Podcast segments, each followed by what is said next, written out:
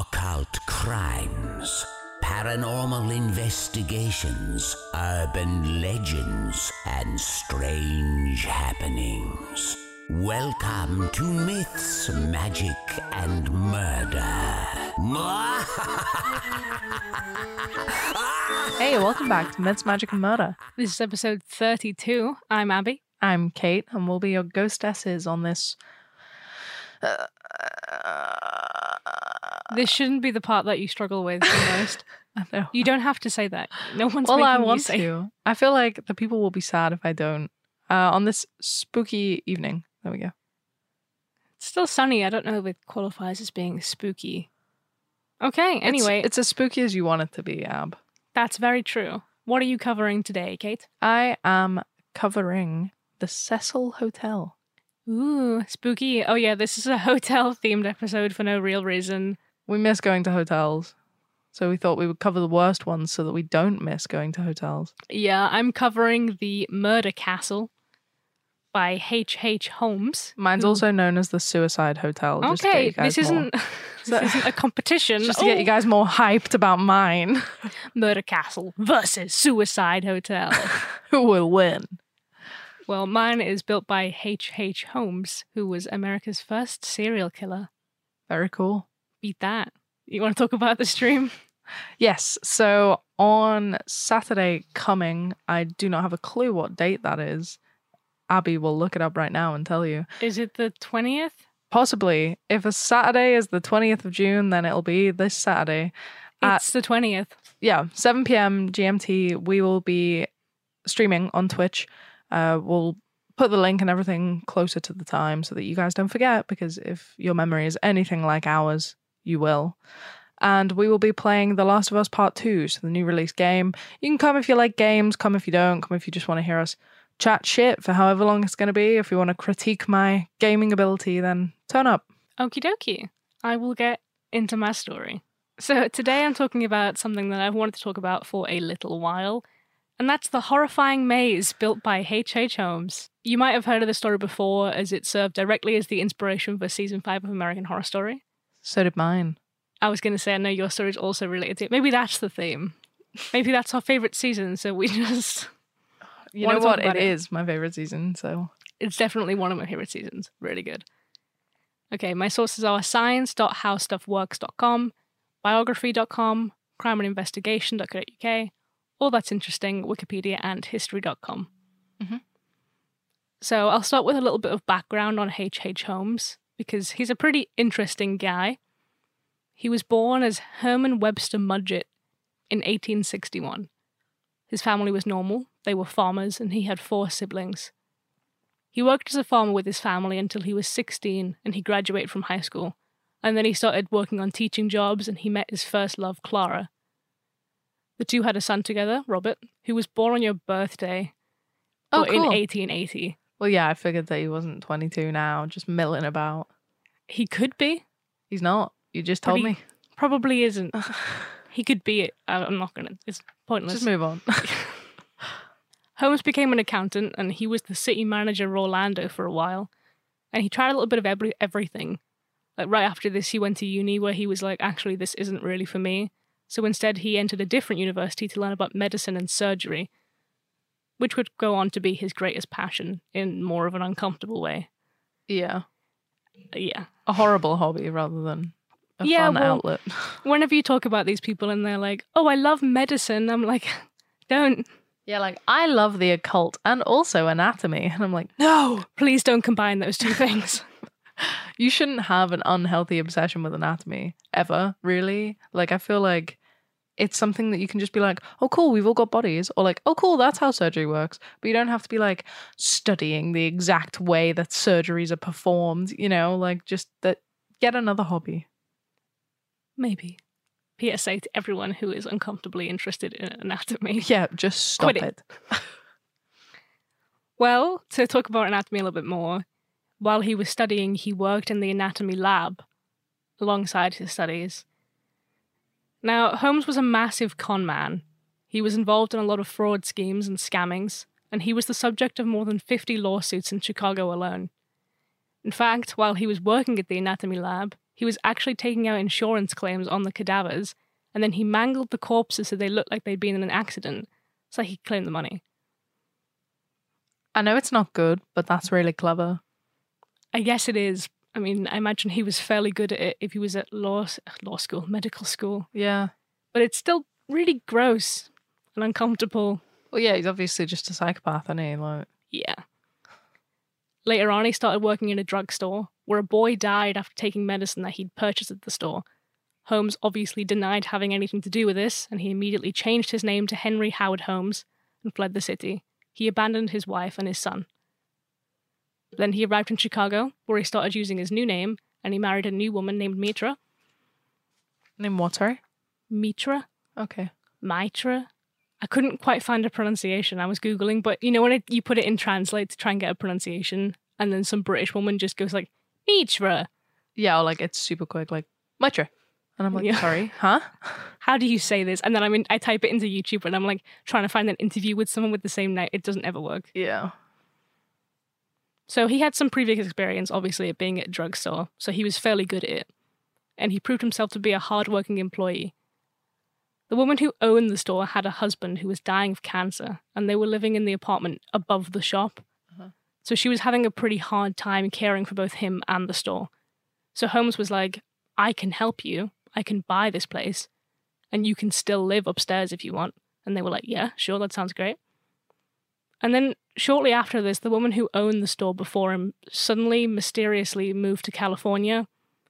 So him and his wife moved into the vacant apartment upstairs, which is oddly convenient. Is anyone sure that she actually moved to California? Nope. Anyway, it wasn't long before his wife moved out, though, because she was pregnant and she wanted to live with her parents. And Holmes often visited her and her daughter, Lucy. Is And it this- her daughter or their daughter? Their daughter, Right. sorry. This didn't really bother him. In fact, it was pretty great because it gave him the freedom to pursue a new goal. He decided that he wanted to buy some land that was across the street from the drugstore. It was a large plot of vacant land, and Holmes decided that he wanted to build a two story mixed use building for retail spaces and a new drugstore and some apartments in it. After a few years of construction, Holmes decided that he wanted a third floor added so that he could use it as a hotel for the World's Columbian Exposition, which was a fair to celebrate Christopher Columbus or something about the New World. And he did that because he knew people would invest in it, basically, Okay. because it was going to be successful. Right. And the building was huge, so the locals referred to it as the castle. It had 60 rooms, and Holmes was the architect, and he switched builders frequently so nobody questioned the obscure design. Oh. Yeah, well, here's where it gets a little bit messy. I like that he said, um, I like that you said he switched builders like frequently so that no one was like, oh, weird, why is he building this? But then literally the Winchester house, she was just like, and I want a bathroom on top of the television. And they were like, okay, no questions asked, crazy lady. I was thinking about that, but I guess she was so like well known and and rich, and like everybody thought she was crazy anyway. So I guess they were just like, "We'll keep doing it if you keep paying us." Yeah. Where like if this guy was just like, "Now build a tomb," they'd be like, "Um, no, I love anatomy, build a tomb. yeah." Well, yeah, he switched his, he switched builders every now and again, but since he was the one who designed it, he designed it so that the guests got a little more than they bargained for. It had soundproof rooms and mazes of hallways. Some of the hallway mazes led to nothing, kind of like the Winchester Hotel, except with more sinister undertones. Mhm. There were rooms with hinged walls and fake partitions, rooms that were linked with secret passageways, and airtight rooms that were- connected to pipelines filled with gas so that he could use them as gas chambers. Oh my God. Yep, really grim. The rooms had like chutes and trapdoors, kind of like you use for laundry in a hotel, Mhm. except he would use it to drop his victims straight into the basement, where he was keeping vats of acid, quicklime, and a whole crematorium to efficiently dispose of the bodies. Jesus. Well, when I think when he was building it, I saw like this story was quite confusing to piece together because the timeline was so all over the place from Mhm. different sources. But I saw from a few of them that when he was getting the furniture and stuff, everyone was like, "Why do you need that?" And he was like, "For glass blowing." Except Oh. it wasn't the right size for glass blowing. But no one questioned it. No, not really. Fair enough. I guess you can't be like, no, I'm not going to sell you this very expensive piece of equipment because I don't know what you're using it for. Like, Well, exactly. sell yeah. the product. If the bodies were in good enough condition, Holmes would dissect them because obviously he knows how to do that. Unhealthy obsession with anatomy. Yep. And then he would sell their organs and bones on the black market and to medical institutions. That's good money. Kate. It is. I'm not It condoning it. money. Oh, but Oh, yeah. He knew what he was doing. Well, I kind of figured that he had a pretty good amount of money because he was so good at crime. Yeah. He knows what he's doing with organs and bones, and he knows how to commit fraud very well. Oh, yeah. There's nothing stopping this guy. He was also very charming, as they all seem to be. In general, most people who stayed at the hotel were women, so he would seduce them before he killed them. One of his earliest victim, victim, Victim. vitamins victims was a woman called Julia, and she was living at the castle with her daughter and her husband, and her husband worked in the pharmacy selling jewelry. So, what is the murder castle actually called? Because I'm sure he didn't, he wasn't like, here it is, the brand new murder castle. I cannot find out the name of this building. I think it's because it's debated whether it's actually a hotel or. So the bottom floor is definitely shops, Right. and then there's two more floors, and it's debated as to whether the middle floor was just like the torture rooms and the top floor was apartments, or whether it was like uh shops, apartments, and then a hotel, or whether it was the top floor wasn't finished. Like it's kind of no one fully knows. So, if there were shops at the bottom, how did the chutes lead to the basement? because of the way it was built. It was just shaped different, I guess. It was just within the walls, so you just wouldn't know. Oh, so I guess like there could be like a tiny bit cut out of like the shop, and you're just like, oh, that's for the chimney, but it's like a mm, chute. Yeah, exactly. Right. Okay. Which is really gross to think about, but Yeah, you could just be like buying your loaf of bread, that's horrible. body sliding down the chute next to you. You're like, what's that? Oh, a really big rat. Thunder. yeah, so I I'm not fully sure. So I don't know what it was called. I don't know whether the hotel wasn't finished so it just didn't have a name or whether the name wasn't fully documented because everyone just calls it the castle. So Right. Okay. for him it was just a building Sorry, I wasn't trying to trick you out. No, it's fine. It's a valid question. I just I was trying to find a name for it. I thought it was called the name of the fair that he was building it for, Right. but then it I don't think it was. okay. So hit me up if you know that. You have a weird knowledge of the murder castle, then let us know. Yeah, so Julia's husband worked at the pharmacy. And Holmes seduced and charmed her, and they began having an affair, and she fell pregnant with Holmes's child, so her husband left her and their daughter at the castle. Holmes convinced her that he would marry her if she got an abortion that he would perform on her, Oh no. Which she agreed to. Oh no. Julie. Julia. Julia. Julia. Instead, on Christmas Eve of 1891, he killed her and her 12 year old daughter Pearl with chloroform, and he told anyone who asked that she'd just left town. Pearl. Pearl. They said Pell. I was like, who's that? Holmes then dissected the bodies and sold their skeletons to medical schools. Jesus. He repeated this process with another woman, Minnie Williams, after he offered her and her sister jobs at the hotel, and he also killed her sister as well. And he did it again with another woman named Emmeline. There's a fly in the room. Get Sorry. out. Sorry, it's so distracting. They're so loud. Sorry if you can hear a huge fly just on my mic at some point. Do you remember when that happened? That was gross. Punch the mic. So Minnie was somewhat wealthy and she had a house in Texas that she wasn't living at. And Holmes convinced her to transfer the deed to the property in Texas to a guy called Alexander Bond, which was just Holmes under a different name. And she agreed. Why? Yeah. So in 1894, just two years after he opened the castle, he was confronted by detectives and creditors who caught on to him his him being just strange and fraudulent. And insurance companies were threatening to prosecute him.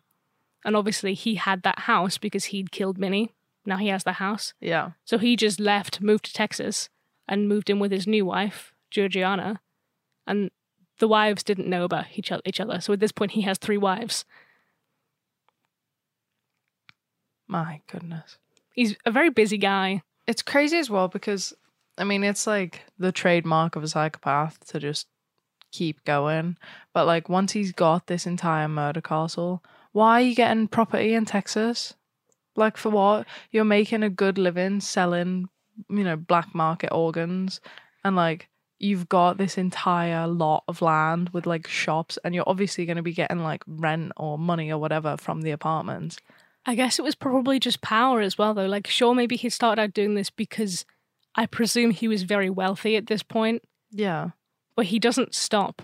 And That's he what I planned to build another murder castle in Texas, which he wasn't able to do because he was caught before that. But he was going to do it again. So I presume he was just like enjoying the power and enjoying getting this money and enjoying killing people and using them for cash or Yeah. whatever his motive was. I presume it was just money because of everything else he was doing. It wasn't like he was just killing people for the sake of it. Weird, weird guy. That's one way of putting it. Psychopath. He's a bit of a weirdo, isn't he? So, Holmes, when he moved to Texas, had taken his assistant with him, who was called Benjamin. And they created a plan together where they would put life insurance on Benjamin, and then Benjamin would fake his own death so they could claim insurance money. Benjamin, stop it. And Holmes wanted to go along with this, obviously, except he wanted to make the death a little bit less fake. And more real. So the plan was for Benjamin to set himself up in Philadelphia as an inventor under a new name, and Holmes was supposed to go and find a body that looked sort of like him and kind of mess it up a little bit and be like, oh my god, Benjamin. Yeah. Instead, Holmes killed Benjamin with chloroform and set him on fire. Oh my god. He did get what he wanted though, because he collected that life insurance payout, and he decided that he wanted to go and manipulate Benjamin's wife into letting him have custody of her kids. Which she did. Oh, for crying out loud. The idea here, I think, was that he was telling her her husband was still alive and that he would take the three kids on a little road trip and they would go see him. Don't give the kids to him. And his, his wife also didn't know anything about this. She was just at home. So she gave the kids to him. No. No. It's one of those stories, isn't it, where you're just like, why? Why did they do that? Yeah, and like I get it. He was probably an alright looking, very charming man with like a lot of money. He's like established wherever he goes, you know. But like, why? no. Well, during the trip, Holmes was renting houses kind of as he went along. So he was renting this place in Toronto, and police were assigned to vestig- investigate this fishy looking situation. And while doing this, they discovered the bodies of two of Benjamin's children No. in the cellar of the Toronto house. So the detectives followed Holmes to Indianapolis, where he was renting a cottage as he was passing through. And while he was there, Holmes killed the third of the three children, and he burnt his body. Jesus. But the Pinkertons started tracking him, and they caught him in 1894. Do you want to explain what the Pinkertons are? Why don't you explain what the Pinkertons are? Do you know what the Pinkertons are? I do, are? but I need to have a glass of water, else I'm going to cough Okay. directly into the microphone. Uh, so the Pinkertons were like, they were kind of like private detectives, except they worked with the police. So there wasn't really a police force as there is now. Um, so like some states or like some towns or whatever wouldn't have the police. So the Pinkertons would do the job, like you would pay them to do it. But when there was a police force, they had to give all of their information to the police and work alongside them. But yeah, they were kind of who you went to if you wanted like shit found out. And shit was in fact found out. Following the discovery of the children's bodies, they investigated the murder castle as well, and they put Holmes on trial. And he confessed to 27 murders, but a lot of his confessions were mostly nonsense because he confessed to killing people who didn't die and weren't dead. so nobody's sure how many people he actually killed. At one point, he said he was possessed by Satan, Nice. But- Get out of jail free card. Yeah, but he was still sentenced to death by hanging in 1896 at 34 years of age. It's absolutely crazy. Like you're saying he's the US's first serial killer. Yeah, But like documented, I guess, at least. yeah, but like it's so crazy because that's so recent in the grand scheme of things. Yeah, Like 1890 is when he was found. So like is when they knew that he was killing people. yeah, I can only presume that it was, as I said, the first sort of documented. Well, I mean, it also depends on what you think serial killing is. Like when the colonials would go over to native lands and just murder everyone. Yeah, I think it's different as well because obviously now everything is a lot more documented. I feel like crime is a lot. People know it happens. Well, I think we've got a lot easier. more subcategories of crime now Yeah, because there are so many crimes and we've got like specific task forces for each sort of crime. But it's just mad that that's the first the first time that everyone was like this is a different ty type of killer. maybe it was because of how elaborate everything was. It kind of changed how they saw it. Maybe I don't know though because at the time, like when was Jack the Ripper? That was around a similar time, wasn't it? He must have been the first male serial killer, right? Because Elizabeth Bathory was before this, was she not? Yeah, but would she have been counted? I, She's I in the know. Guinness Book of World Records as the first female serial killer, the most prolific female serial killer. Fair. I guess maybe they just didn't know that at the time. Then maybe they didn't count that at the time. You're giving us false info here. Wait, Ab. Uh, no. Sorry, carry on. So he was he was sentenced to death, and he showed no fears or emotions during this. But he did ironically ask for his coffin to be filled with cement and buried ten feet deep in case people dug him up to dissect him. He was afraid of it all along. Yeah, and that's that. That's crazy. What do you think? That's so funny that he didn't want people to dissect him. But he was literally doing it to everyone. Right, that whole time he was dissecting tons of people, selling their organs. Maybe he saw some nasty stuff and he was like, nah, man, I can't have this happening. keep to that me. in me because I'm not going through that. Well, yeah, that was that story. Wow. I do find it quite interesting. It was interesting. Yeah. I like that it was more about him than the murder castle, you know, because that was just like one chapter in his book of being a menace, really. Pretty much, yeah. There's a lot on him that kind of sums it all up. Yeah. No, it's interesting. But it's hard as well because it is old and like I think it was so different at the time that the media probably blew it out proportion a little bit. So like there are some things that were reported and then other people were like, that didn't happen. You know, there was talks about there being different torture chambers and like a room with like blow torches in it and stuff, but I I didn't see them on multiple sites, so I kind of just wrote what I saw from multiple sources because otherwise I was like, Yeah, well, it's all going to Mm. be like, unless you can get the archives of like newspapers that were around at the end of, you know, the 1800s, you're not going to know. yeah, it's, it's, just like going to be word of mouth or whatever. Well, exactly. And I don't know what the exact layout of the building is because, I mean, I'll try and find blueprints or something to put on social media. Give, But like an estate agent's floor plan. yeah, but it's it's pretty hard because of like the time. And I guess people were more like, "Oh my god, this is crazy." Then we should really document the layout of this building. Yeah, definitely. It's like documenting like crime scenes and stuff. At the time, it was just like, oh my god, and like everyone was trying to like take photos and stuff. Whereas now it's like, okay, we need to like document each bit, Yeah. keep it all preserved and whatever. Well, I imagine if that happened now, like surely they would. Do you think they would destroy it, or do you think they would keep it? Because it's it's been destroyed. It's a completely different thing now. Uh, I think it would depend. Um, it would probably be destroyed. It's like how um in the Natasha Kampusch one, they were gonna destroy it, and then she was like, no, and then she bought it. You know, it might be like a similar kind of thing. Like Benjamin's wife might have just been like, I want that. You know, Yeah, that's fair. I mean, he didn't die in it, but you know what I mean. If you found out that your loved one had died in it, maybe you would, I don't know, want to keep it so that like you felt closer to them or something. I can only imagine what a weird kind of place that would be Yeah. if you could visit it. Oh god, yeah, it would be so, so, uh, just depressing to be in. Yeah. How do you even come up with a floor plan like that? Meticulous detail, I imagine. okay, you got anything else to add before we move on? Because I don't want to do the scare scale for this because it doesn't feel necessary. Fair enough. It's terrifying and it happened, guaranteed. How, like, in a list of sort of like serial killers, where would you sort of place him?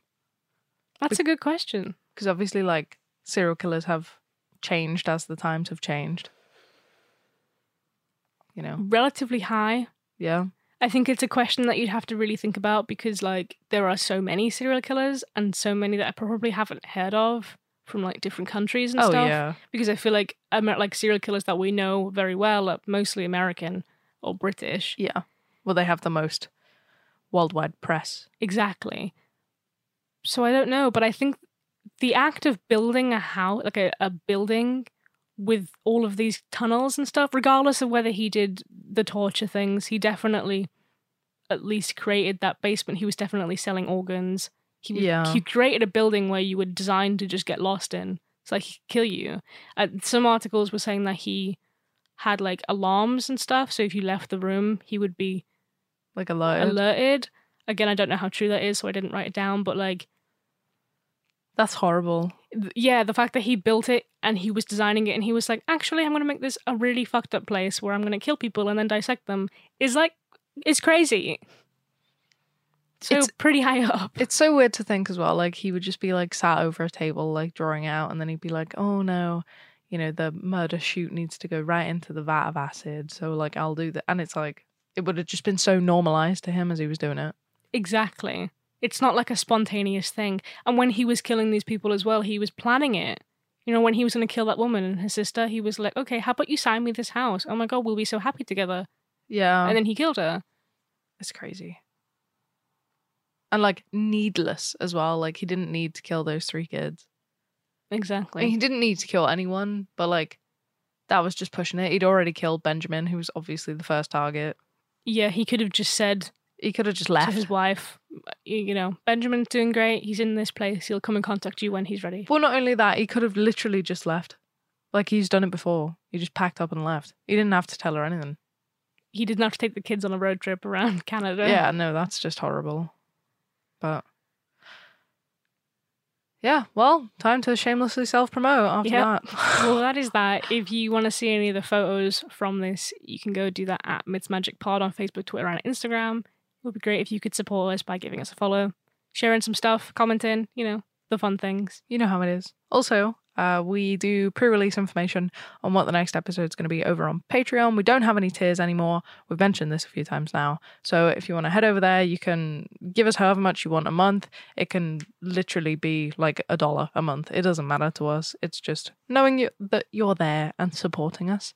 And if you've got any haunted happenings, scary stories, or terrifying tales, you can email us at mythsmagicmurder at gmail.com. Or you can DM us.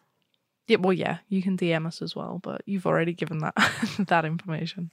Follow us on Instagram for the love of God. okay, Okay, shall I uh, get straight into it? get straight into it, Kate. as some people Get say. Get Kate into it. Get Kate into it. Yeah, 'cause Kate Ramswood straight. Oh. God, I wish I did this alone. My sources for this week are Wikipedia, quoteof.com, news.com.au, la.curb.com, nyconnects.my.gov, filmdaily.co, and listverse. So this week my topic is the Cecil Hotel. It was built in 1924 just off 7th and Main Street in Los Angeles. Los Angeles. I don't know why I said Los Angeles. Oh, now you're pronouncing American places Utah. wrong. All right. The hotel has 299 hotel rooms and 301 single room occupancy residences. Oh, I want to point out here. I know we've covered hotels before. We now know how hotel room numbers work. I think we mentioned that the episode after to apologize, but yeah, we um which episode was that? It was the one with the Stanley Hotel. We were just Oh, yeah. We we, we forgot how hotels work. We were like, how are there this many rooms? And then people were telling us on Instagram, like, that's like you're an idiot. Yeah. being really dumb. Okay, so for those that don't know, a single room occupancy is a form of housing aimed at people with low or minimal incomes. So like instead of our version of like a council house, these people just get like the equivalent of our sort of student dorms, I guess. It's like one small room, and then you've got a shared kitchen, toilet, and bathroom, and you pay rent. So this is how it works in America. I believe so. Yeah. Oh, okay. I think this form of of residence is dying out, but They do exist, or Yeah. they have existed Yeah. at some point. Okay. so yeah, 299 hotel rooms, 301 single room occupancy residences. Just to clear that up. It was originally built by William Banks Hanner as a tourist hotspot. The lobby is marble and has stained glass windows, potted palm trees, and a beautiful alabaster statue. I think there's more than one, but in the photo, I just saw one. William built here because he was sure the hotel couldn't flop due to there being other similar hotels nearby that were doing just really well. What he wasn't expecting, however, was the Great Depression within five years of him building it. That's really depressing. Yeah, yeah. Yeah, within five years of, of the Hotel Cecil opening, the Great Depression hit. So, the nearby area, known as Skid Row, became more and more favourable with travelling or homeless communities. So, these were not, it's, it wasn't where you wanted to go for a tourist hotspot anymore. That's such a shame. Yeah. Man just built it. Yeah. Well, I think originally they were all hotel rooms, and then this happened. So he was like, you know what, we'll just make it single room occupancy residences. That's as well. fair enough. That makes sense. Yeah. I can't imagine he was getting 600 people when it's like right next to Skid Row. Really. Anyway, that's not why you're here listening to Myths, Magic, and Murder.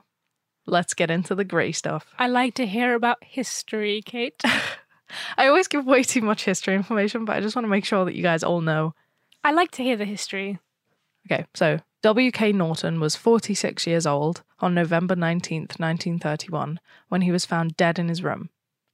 He'd checked into the Hotel Cecil one week before this date. His death was down to the poison capsule he'd self medicated with. This was the first of many deaths at the Hotel Cecil. Ooh. Flash forward one year, September 1932, a maid at the hotel walked into, in to clean a room one morning and found Benjamin Dodich, a 25 year old man, in a pool of his own blood. His body was next to the gun he'd used to put a bullet through his own head. He left no suicide note. The suicide note thing was kind of made up a couple years later in July 1934 when Louis D. Borden, a 53 year old ex Army Medical Corps sergeant, sergeant, sorry, left several suicide notes. Several? Yeah, I don't really know why he left several. Maybe they were like drafts. But yeah, before slashing his own throat with a razor. Oh, that's really grim. yeah, I think it's got to be one of the worst ways to go. For sure. Yeah, but he stated in one of his suicide notes that it was due to ill health or something. That he was just ending it. So, yeah. In March 1937, Grace E. Magro fell out of a ninth story window. Luckily for her, she fell into telephone wires which wrapped themselves around her body and subsequently broke her fall. Regardless, though, she still died later in hospital from her injuries. No one knows whether it was a suicide attempt, an accident, or something more sinister. Spooky. January 38, as in 1938. The 35. 38th of January. Shut up. Uh, 35 year old Roy Thompson, US Marine fireman, jumped from Cecil's top floor. His body was found on the neighboring building's skylight. May 39, Erwin C. Neblett, a 39 year old Navy officer, ingested poison in his room. January 40, 45 year old Dorothy Skyger, a teacher, ingested poison in her room. You would not want to be a maid here. God, no. That's way more cleanup than you're expecting. Then in September 1934, no, 1944, sorry, Dorothy Jean Purcell, who was a 19 year old, was sharing her room at the Cecil with her boyfriend, Ben Levine, a 38 year old shoe salesman. Dorothy, who was unaware she was pregnant, went into labor. Oh, She obviously didn't want to disrupt her boyfriend as he was still asleep, so she went into the bathroom and gave birth to a baby boy. oh, don't wake up. It's fine. I'll just sort it out. I like to imagine that she's like in the bathroom. Labor is painful, right? As far as I'm aware. So she's just gonna have shut the door. So she's like quietly got up. She's snuck out. She's put her slippers on. She's gone into the bathroom, shut the door, and then screamed in pain because she's literally in labor. Maybe it was an incredibly quick labor. I mean, I guess. She thought the baby was stillborn, so she threw it out of the window. What? You, wait. Even if it was, that's surely not the best way of. Well, I guess she didn't want her boyfriend to know. what- Isn't he going to wake up and be like, "Where's the baby?" Well, no, because she didn't know she was pregnant. Oh yeah, so he didn't. Oh, that's even crazier. I didn't even think about that. So, what if he woke up because he had to pee and he went into the bathroom and she was just g- giving birth? Well, he didn't. Luckily for her, I guess. That's crazy. Okay. Anyway, sorry. Baby out the window. Yeah. She was charged with murder because the baby. Oh, this is really rough. I'm really sorry. When she threw it out the window, it landed on a roof of an adjacent building. So then they found the baby and they were like, what the fuck? What? Understandably, why is there a baby here? Yeah. Uh, she yeah, she was charged with murder.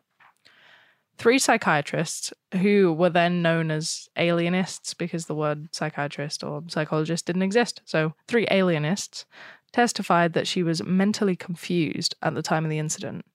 So in January 1945, she was found not guilty due to insanity. Why were they called alienists? Were they aliens? You know, I honestly don't know. I feel like that's something that I should know, but yeah, I just know that that's what they were called. So Fair enough. sorry about it. Sorry about it. Sorry about sorry, not sorry. Do your own research. the Cecil is also connected to the Black Dahlia case. I will be talking about this in another episode, but just kind of give you like a brief overview of what it is and how the Cecil is connected. The Black Dahlia is a murder victim who had a hemicorporectomy performed on her. I think her name is Elizabeth Short, but she's known as the Black Dahlia in the press. So, a hemicorporectomy is when the body below the waist is amputated. Okay. Yeah. So they basically it said um that the guy that found her thought it was a discarded store mannequin because it was just in half. Yeah. Yeah. Pretty fucking rough. It is a very interesting and mysterious story, though. From here, she was posed and mutilated more than she already had been. She was reportedly seen in the Cecil's bar in the days shortly before her murder in January 1947. The information is disputed, so no one really knows whether she was in the Cecil or whether they just were like, she was there, it's a creepy hotel. Yeah, that definitely could happen. yeah. Weird things happen here. It's probably that. Yeah, right. Um, but the case is still unsolved. Like I say, I'll mention it later. Later on in 1947, Robert Smith, who was 35, died when he jumped from the seventh floor window in the Cecil. The next death is similar to that. On October 22nd, 1954, Helen Gurnee, a 55 year old stationery firm employee, also jumped from a seventh floor window.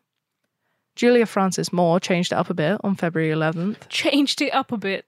yeah, 1962, when she jumped from the eighth floor. Getting even higher, on October 12, 1962, Pauline Otton, who was 27, jumped from the ninth floor after having argued with her husband, Dewey. He left before her suicide, and when she jumped, she landed on George Giannini, a 65 year old pedestrian. That's rough, man. This killed them both immediately. You'd be putting bars on the windows, wouldn't you? Yeah. Yeah. They thought that George had jumped with her because obviously you would, wouldn't you, if you saw two dead people on the pavement. Yeah. But they later found that his hands were still in his pockets and that he still had his shoes on and they were like his shoes probably would have fallen off when he jumped. So That's so sad. I mean, obviously it's sad for all of them, but at least they would. It was their aim, you know what I mean? It wasn't just a horrible accident. yeah, like they had sort of taken the step, whereas he just was in the wrong place at the wrong time. Yeah. I believe that um, Pauline is the character that Sarah Paulson's character is based off in American Horror Story Hotel. So season five. Wouldn't be a surprise because Ryan Murphy took great inspiration from the Hotel Cecil for that season. Yeah. It wasn't just suicides at the Cecil, though. In 1964, June 4th, a hotel worker found a local pigeon woman, Goldie Osgood, dead in her room. Pigeon woman. Yeah. Explain. She's a woman that fed the birds every day. Oh, right. So everyone was just like, that's the pigeon woman. Yeah, they called her Pigeon Goldie. I would love to be that. I was thinking that. I mean, obviously not her because she was murdered. Oh, yeah. I mean, I want people in the town to think that of me as the pigeon woman. Yeah. She had been raped, stabbed, and beaten. Everything in her room had been ransacked. All that was by her was a Dodgers cap that she wore every day and a sack of bird seed. Just hours after, Jacques B. Ehlinger, a 27 year old, was walking through Pershing Square in blood soaked clothing. Highly suspicious. He was arrested and charged, but cleared of her crime. Goldie's murder is still unsolved. Why was he cleared? Don't know. Seems fishy to me. Just to anger you. Yeah, right. Back to the suicides. On December 20th, Good God. 1975, a Jane Doe threw herself from her 12th floor window onto the Cecil's second floor roof. She had checked in four days prior under the name Alison Lowell, yet that's not believed to be her real name. I'm not 100% sure why, so. The Cecil has also been linked to one other, well, actually, two other giant murder investigations. Richard Ramirez, who we'll talk about in another episode, aka the Night Stalker, stayed at the Cecil for some time during 1985. He is well known for racking up 13 counts of murder, 5 counts of attempted murder, 11 counts of sexual assault, and 14 counts of burglary. Busy guy. Yeah. He's not the only serial killer to call Cecil his home, though, as in 1991, Johann Unterweger stayed here. He was an Austrian serial killer who again murdered 13 people. Supposedly, three of these victims were killed while he was staying at the Hotel Cecil for five weeks. He was also known to be like kind of a copycat killer, like he took a lot of inspiration from the Night Stalker. So I guess that explains why he also stayed here, if he knew that Richard did as well. Understandable. It's strange that this all happens in one hotel. I'm sure we'll talk about this more at the end, but yeah. It's crazy, I know. why here? It's impossible to know. One year after Unterweger stayed, so 1992, a man was found dead in the alley that runs behind the hotel. Authorities think he fell from the 15th floor of the Cecil, although they don't know if it was an accident, a suicide, or a murder.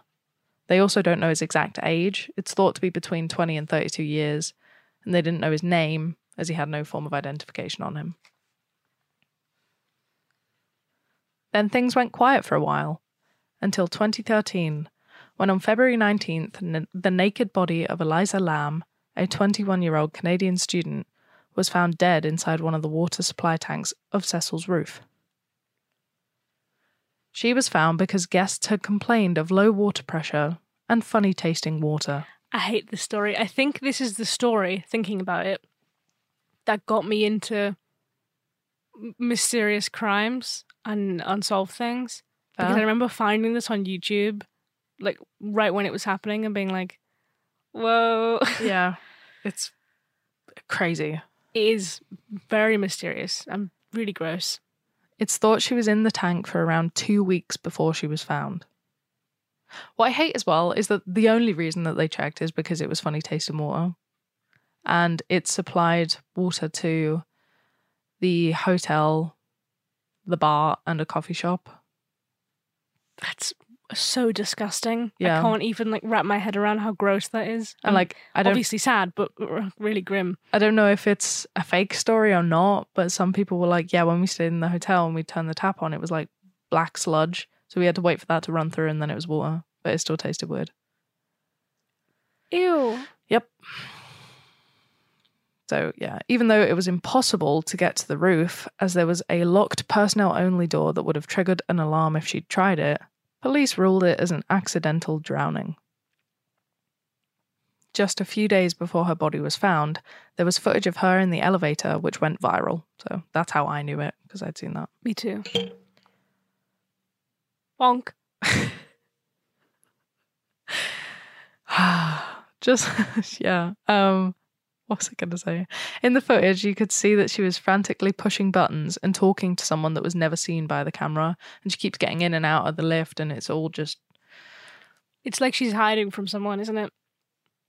well kind of yeah at first like she she gets in the lift she presses the buttons and like it, there's just a whole bunch of buttons that she presses and then she puts herself in the very corner of the lift as if she's hiding and then she like peers out and then she gets out and gets back in and gets out it looks like she's having a bit of a chat it it's all very um It's very odd. yeah i think she was murdered and the murderer worked at the hotel, so knew how to avoid the cameras, as well as knowing that Eliza could use the fire escape to get up to the roof without the alarm going off. This would also explain how she got into the water tank in the first place, because there's a very heavy lid on top, which would be hard to recover from the inside. Possibly. So, obviously, that it's not known because it's unsolved. But another theory is that Eliza was playing the elevator game. Do you know what this is? That's what I heard. Explain the elevator game, Okay. anyways. So, this is a game from Korea, and it's supposed to lead you into a different kind of dimension. Here's how you do it. Apparently, in order for it to work, you have to be in a 10 plus story building and be the only one in the elevator. Step one get on the elevator in the first floor. Step two, press four, and when you reach the fourth floor, don't get out and press two. Step three, when you reach the second floor, press six and still don't get out. Step four, when you reach the sixth floor, again, don't get out and press two. Step five, when you reach the second floor, press 10 and stay inside. And then step six, when you reach the 10th floor, press five. Step seven is when you reach the fifth floor, a girl will come in. She's not human. Don't talk to her or look at her because if you do, she will take you away. Step eight, press one. If the elevator starts going up to the 10th floor instead of the first floor, you've succeeded. You've reached another world where there's nobody but you. Step 9 If you get off at the 10th floor, the girl will ask you where you're going, but you shouldn't answer. Is that what you'd heard? Yeah. How do you get back? There was a little step, like a little list on how to do it, but I was like, Abbie won't ask, so I won't look. This always happens. Yeah.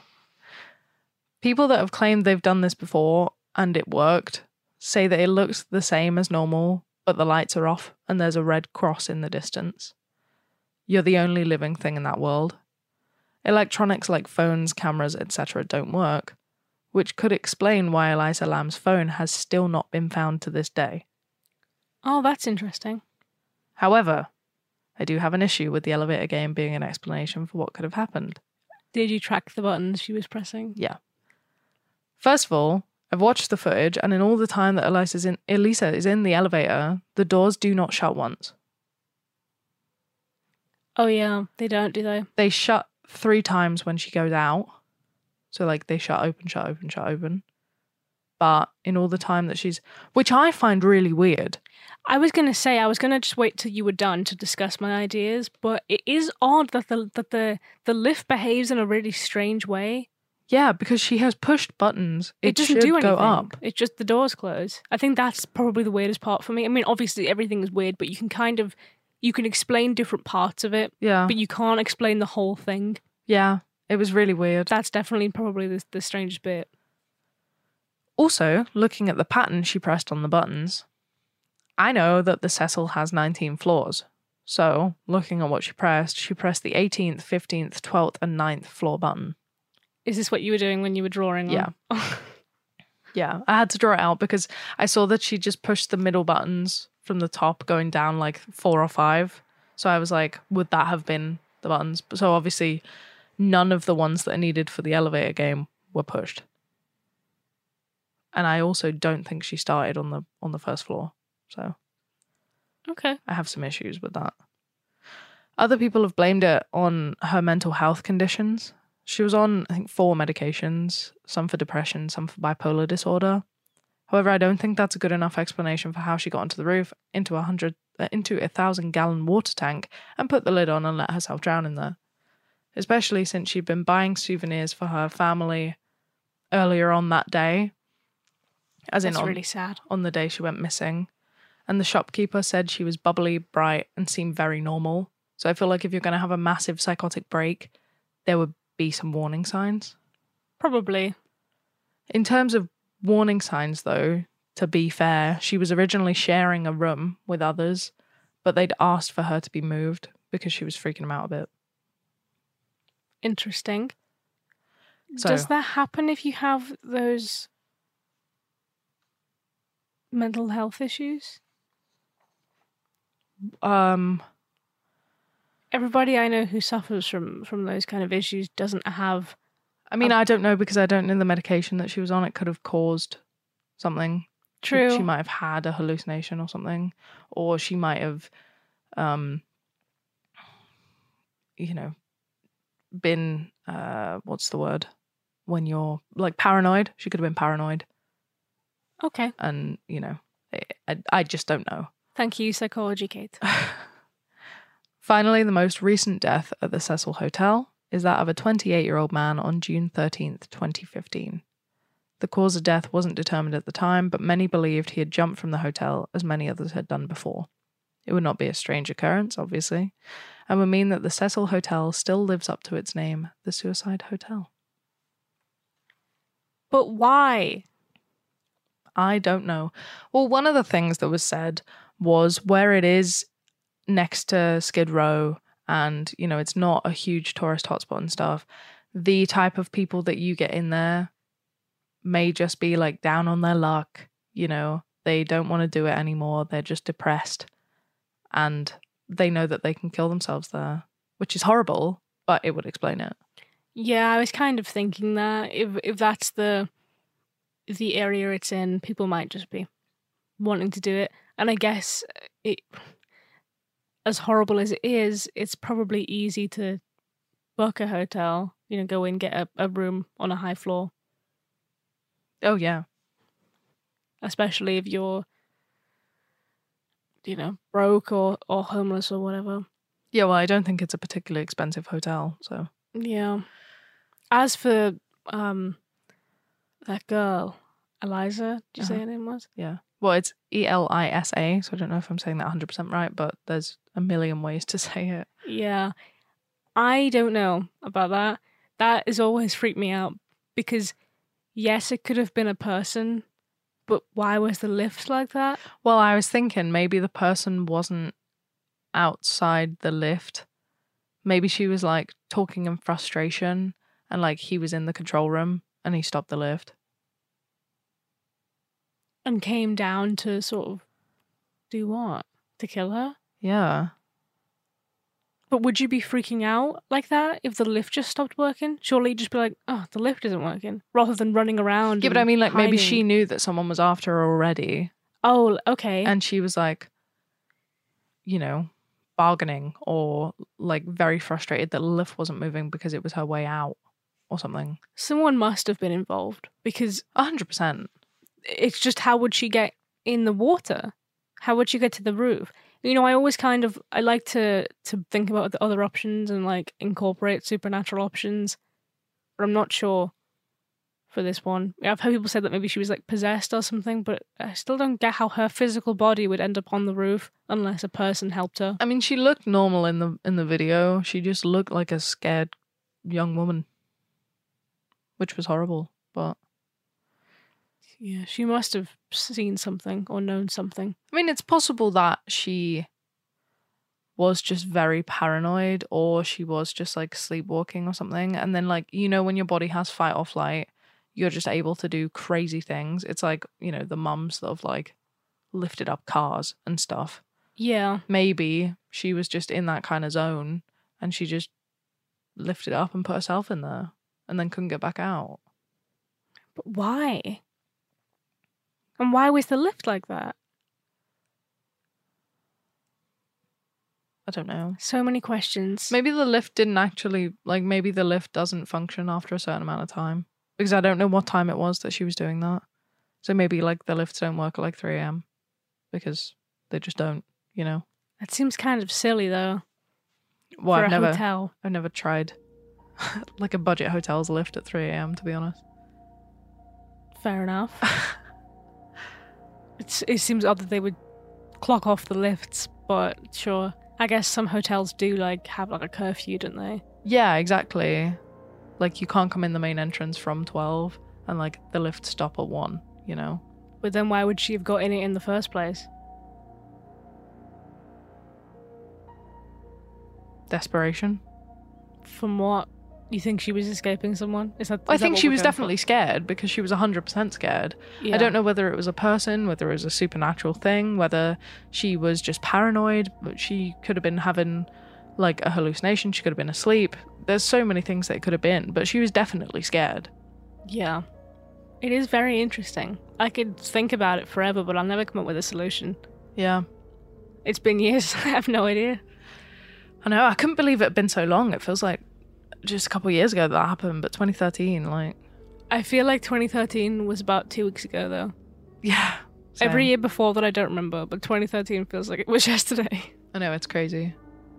But yeah, so now you know about the hotel. Thank you for that. I'm excited for you to talk about the other stories you mentioned as well. Yeah, I, they won't be like the next month for sure because we've already lined up what we're doing, but I will definitely mention them. Nice one. Anything else you have to say? Fab. Well, don't listen before bed then, kids. Listen before bed. Kids? Yeah.